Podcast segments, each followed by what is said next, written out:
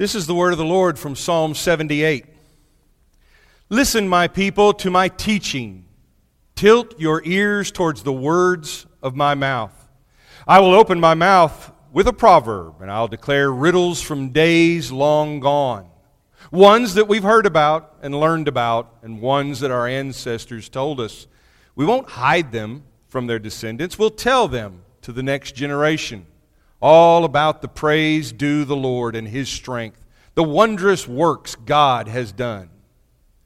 He established a law for Jacob and set up instruction for Israel, ordering our ancestors to teach them to their children.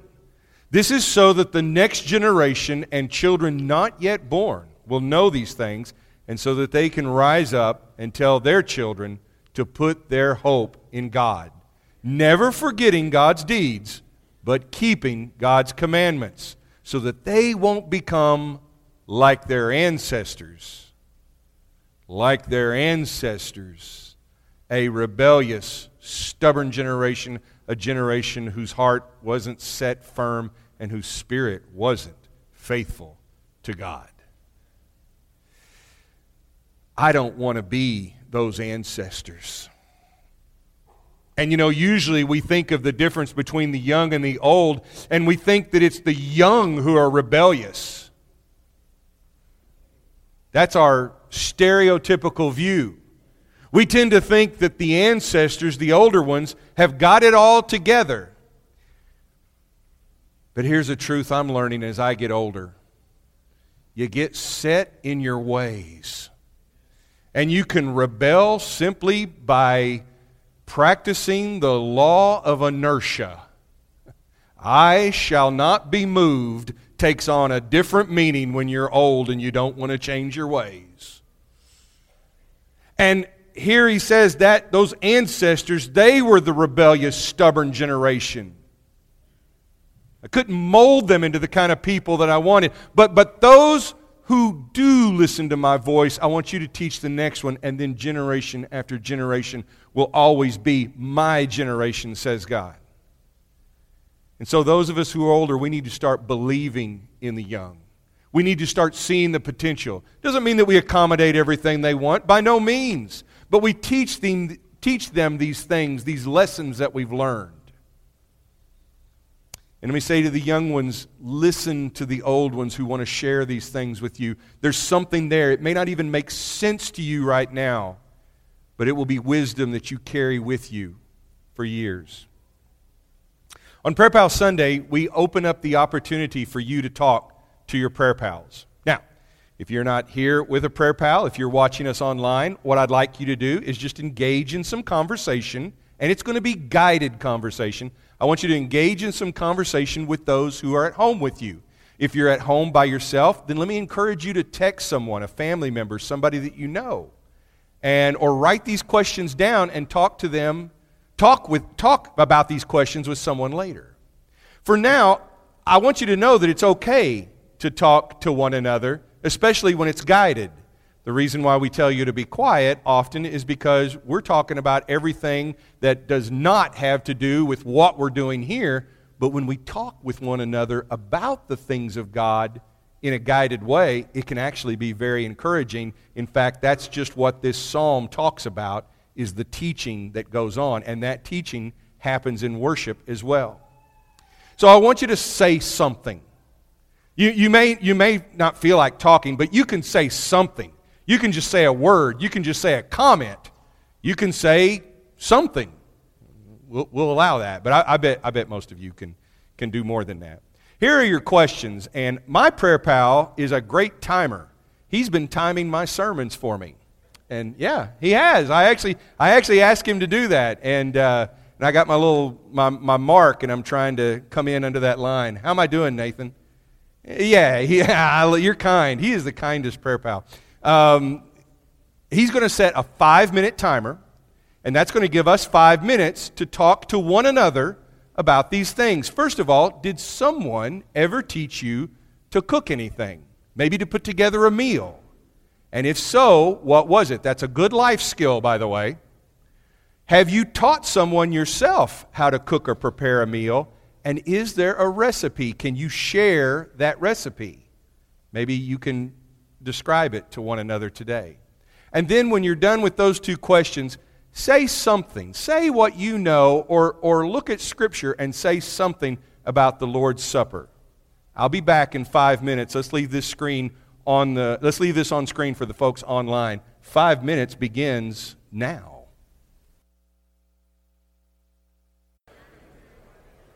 Welcome back.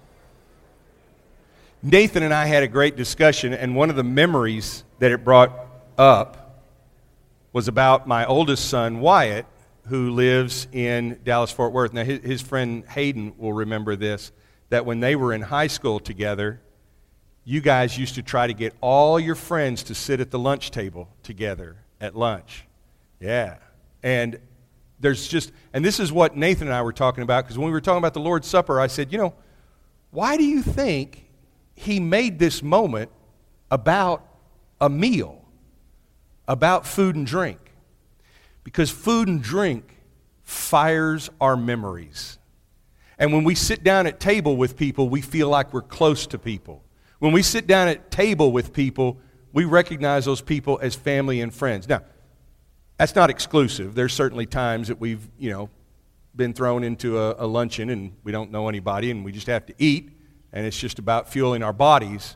But quite often, sitting at table around food is about more than just the food.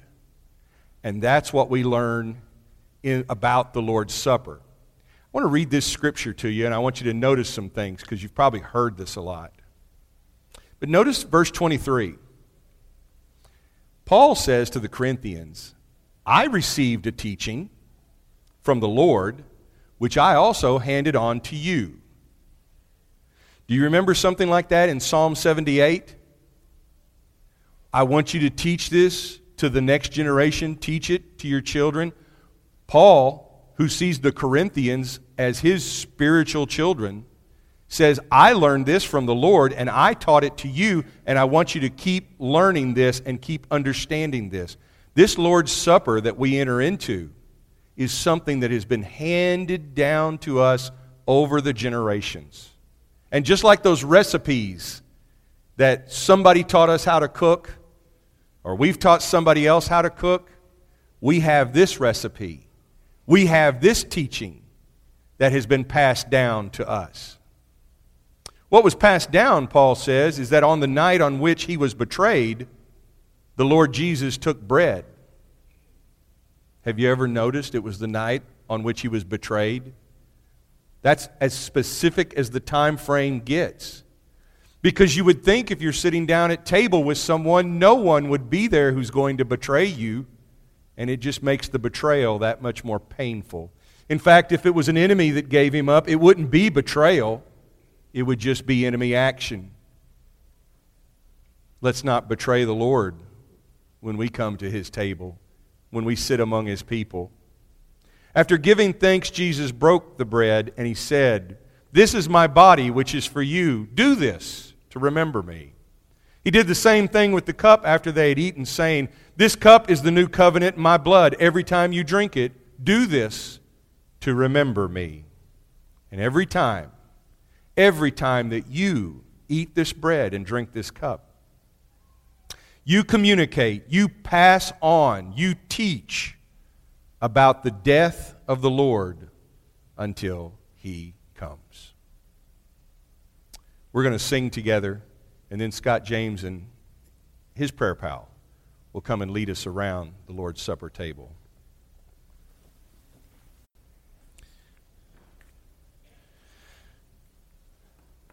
Mike mentioned the pieces of artwork, the little stones and the other wooden carvings that people that they have at the at the at the house in Rochester. And what he was telling us is that's a little token that just opens up a conversation to talk about God and to talk about Jesus. And you know, we have those tokens all around us all the time, and we may not realize it. And this is a good opportunity. This is why I encourage some of you bring some coins with you. Reach into your pocket, reach into your purse, reach into whatever you have. See if you have any coins with you today. If not, I've got some up here on the screen. Coins say a lot of things. There's a lot of words planted, printed on there that, that, that we don't even notice half the time. We tend to look at the date, we tend to look at the mint mark. All of them tend to say liberty. Sometimes they have stuff carved around the edge. But there's four words that every piece of U.S. currency will have. Let me hear from some prayer pals. What are those four words? In God we trust. In God we trust. That means that when you just have a penny in your hand, you've got a conversation starter about the most important thing anyone can ever talk about. And, and just like that little piece of artwork that they get into conversations with people about, this is a good way for us to talk about God and what we know and what's been passed down to us. Because in God we trust is a very short statement, four words, but there's a lot of conversation that can come out of those four words. So my prayer pal is going to set another five minute timer, and this time we're going to give you four questions. Thinking about that idea of trust. What does it mean to trust? Maybe we should start by looking at examples I wonder if you and those around you can name a young person, an example of a young person and an old person in Scripture who trust in God. And that might be a good example of what trust in God looks like. And then here's the question that you may not have enough time to answer this today, but maybe you can answer it over a meal. But maybe you can give some kind of answer, like I said, say something. Why do you trust in God? We need to be able to answer that. Because people want to know, well, do you trust in God? Tell me why. Give me a reason. And then say something about the gospel, the good news, and say something about your baptism. If you've been baptized, then what can you tell us about the meaning of that baptism? Maybe why you were baptized, what that baptism continues to mean to you. If you haven't been baptized yet, then ask a question about baptism. Just say something about baptism, whatever it is that you know, and let's have a short conversation. Have we got five minutes ready to go? Then your time begins now. Welcome back. Who's a young person that trusts in God? Who? I'll accept David. Um, I guess Noah was relatively young if you compare him to Methuselah. What were you going to say, Gabby? Young person. No? You got it? Yeah. David. David fighting Goliath. Yeah. Josiah, a good one. He's the boy king. Yes, yes. See, isn't that interesting? Yeah. Jacob and Joseph. We mentioned jo- Joseph. In fact, you could get Joseph, and both would be right, because he and Daniel. You know, he, he's a young person, and then even when he's old, he trusts. Okay, who's the old person that trusts in God? Job. Okay, who else? Abraham. Abraham. Classic. Yep. Noah. Yes. At 600. He was just in his prime at 600, you know. He's just, He's half, middle, mid, middle life. Yes. Methuselah. Well, yeah. He, he pretty old. Um, yeah, good, good answers. I love how skilled our people are. Keep it up. Keep it up. And keep having these kind of conversations. Now, it's a little more personal when you ask, well, why do you trust in God? And I hope that those conversations continue. I want to share a little bit about what we talked about, I want all of you to know I trust in God because I have learned to lose trust in so many other things. Yeah. And it sometimes, and young people, if there's something you want to learn from the old ones, just learn this. Don't put your trust in things that are going to fail you. And there's some of us who have some lessons in that. Now, if that if we're telling you that to discourage you or to make you more cynical, then move on by. That's just that rebellious, stubborn generation. That's what we're acting like. We're acting like the ancestors. But if the message is don't trust in these things, trust in God, put your trust in God, then you're definitely in the spirit of Ecclesiastes, which is what our college students are learning about on Wednesday night. I asked if you could say something about the gospel and then say something about your baptism. Let me share something with you about the gospel. This is another one of those examples of Paul passing on to his spiritual children something that was given to him. In 1 Corinthians 15, I know that there are four books that we call Gospels. I know that the Gospel sometimes refers to the Word of God, the whole Bible. I, I understand that. In its truest sense, gospel means good news. It means the, the good news word, the good news message. And that message is underlined here in 1 Corinthians 15. And Paul is saying to the Corinthians, brothers and sisters, I want to call your attention to the good news, the gospel that I preached to you, which you also received and in which you stand, meaning they put their trust in the gospel. You're being saved through it if you hold on to the message that I preached to you, unless somehow you believed it for nothing. I passed on to you as most important what I also received. And here he is, passing on that which he had received.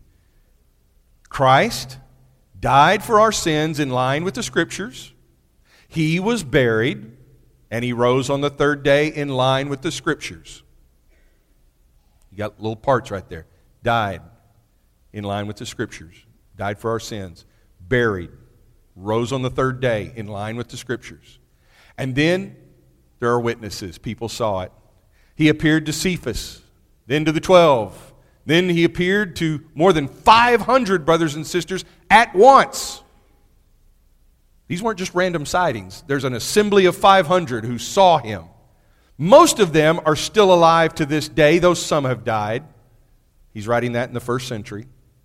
Then he appeared to James, and then to all the apostles. And last of all, he appeared to me as if I was born at the wrong time. I'm the least important of the apostles.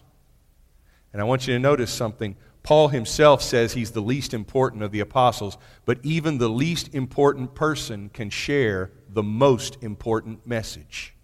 And that's exactly what he's reminding them of. He says, I don't deserve to be called an apostle because I harassed God's church. But I am what I am by God's grace. And God's grace hasn't been for nothing. In fact, I've worked harder than all the others, that is, it wasn't me, but the grace of God that is with me. So then, whether you heard this message from me or them, this is what we preach, and this is what you've believed. This is what you've put your faith in. That is the gospel, the good news. That message. Now, you'll see it come up in different scriptures in different ways, but it is that message about Jesus Christ who died for our sins, he was buried, he was raised on the third day, and he still lives, and there are witnesses to it. And those witnesses have passed on their eyewitness testimony to us, and that same good news message is passed on to us. It's good news because, well, first of all, it has to be news. Somebody will hear it for the first time, maybe because you tell it. Maybe because you have a coin in your hand and you say, you know, have you ever wondered what it means when these coins say, In God we trust, and then a conversation starts? Maybe parents, you're talking to your children about it. Children, you might be talking to your parents about it. Family members, you might be talking about it with one another. Sometimes kids want to know, When can I get baptized? Sometimes you might need to talk to an older kid and ask them, Well, when were you baptized and why? Because if you're not sure if you're ready to be baptized as a young child, then maybe you haven't thought about it enough. You've underthought it. And you need to, to get to that point. I asked my prayer pal about that, and he said, when I finally got to the point that I realized I could do nothing but be baptized, I was ready. I said, that makes a lot of sense. Because you knew you couldn't go any longer without it. That means that you're ready. You're not just doing it to be seen or because you learned how to swim or because you just don't want to miss out and you, you want some attention. Some of us who are older and haven't been baptized, sometimes we're overthinking it. We're overthinking it and we're wondering, well, am I doing it the right way? Am I the right time? And all that. Listen, it's a yes or no choice. You going to follow Jesus or not follow Jesus? It's as simple as that.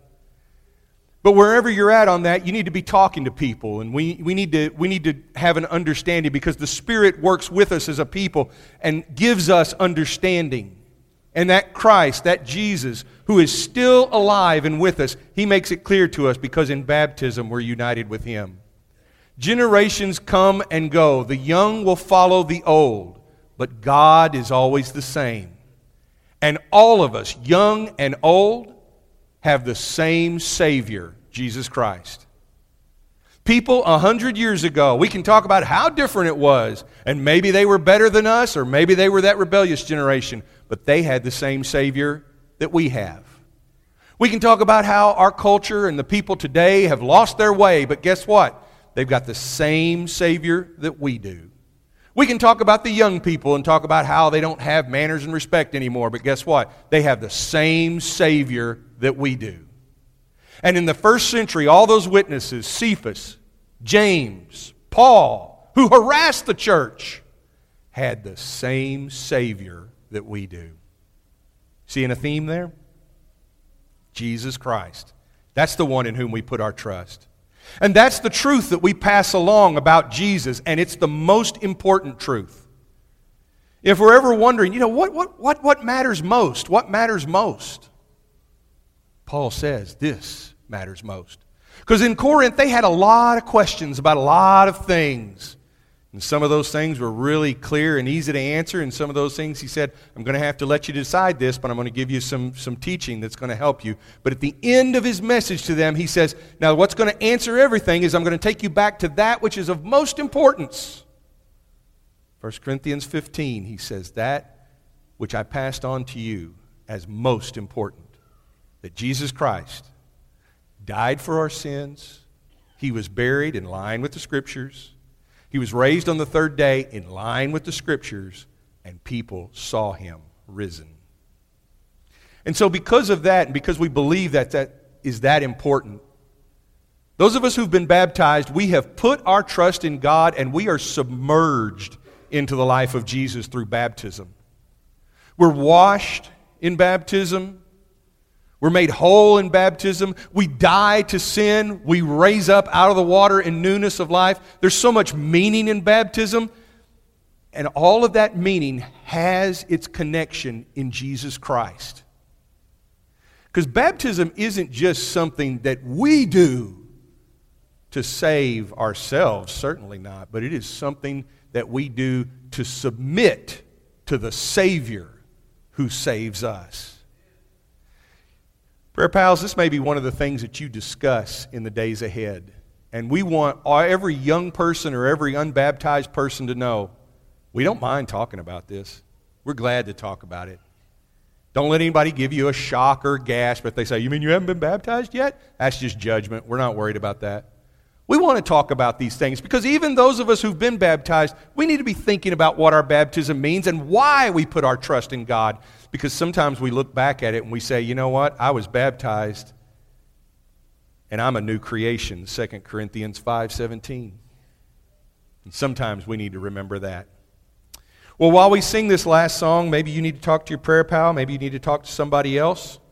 Maybe you just need to open up the conversation on baptism. I want you to know that whether you come down here and talk to me or somebody else or those who are right around you, we want to be real and open and honest about that and have conversations about it just like we have. Because some of you are probably ready. Some of you need to be thinking about it. Some of you might be overthinking it. But it gets back to that which is most important Jesus Christ, who died for our sins. He was buried in line with scriptures? Yep. He was raised on the third day in line with the scriptures. Witnesses have seen him. Many of us have experienced his presence. You can too.